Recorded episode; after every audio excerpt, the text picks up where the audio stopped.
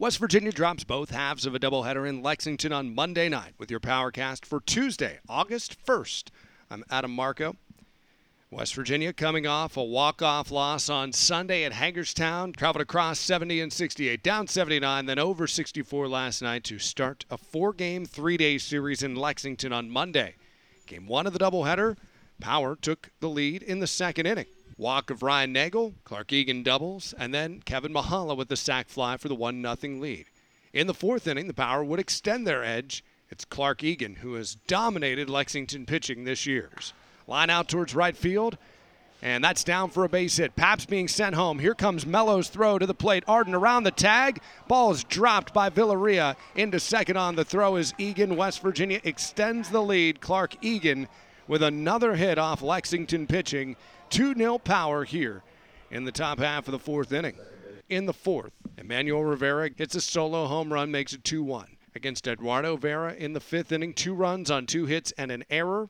And the Legends take a 3 2 lead. They would play two more in the sixth inning and go on for a 5 2 victory. Complete game loss for Eduardo Vera after a quality start six innings, nine hits, five runs, though three were earned, one walk, and five strikeouts.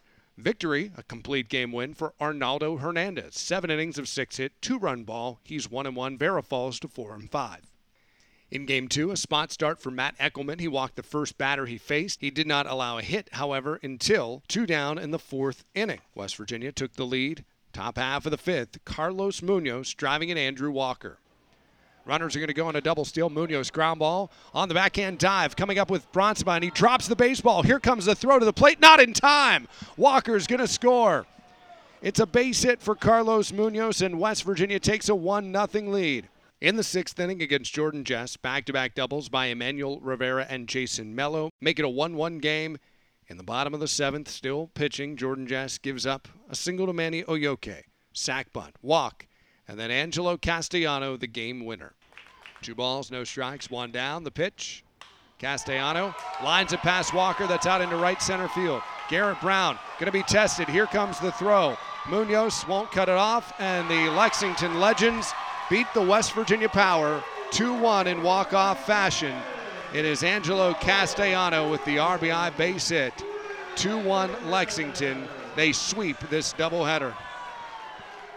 Jordan Jess a blown save and his fourth loss of the year. The victory to Michael Silva in his South Atlantic League debut. Tuesday night, Mike Wallace gets the start for West Virginia. He'll be opposed by Anthony Bender. Catch the call on the Power Baseball Network.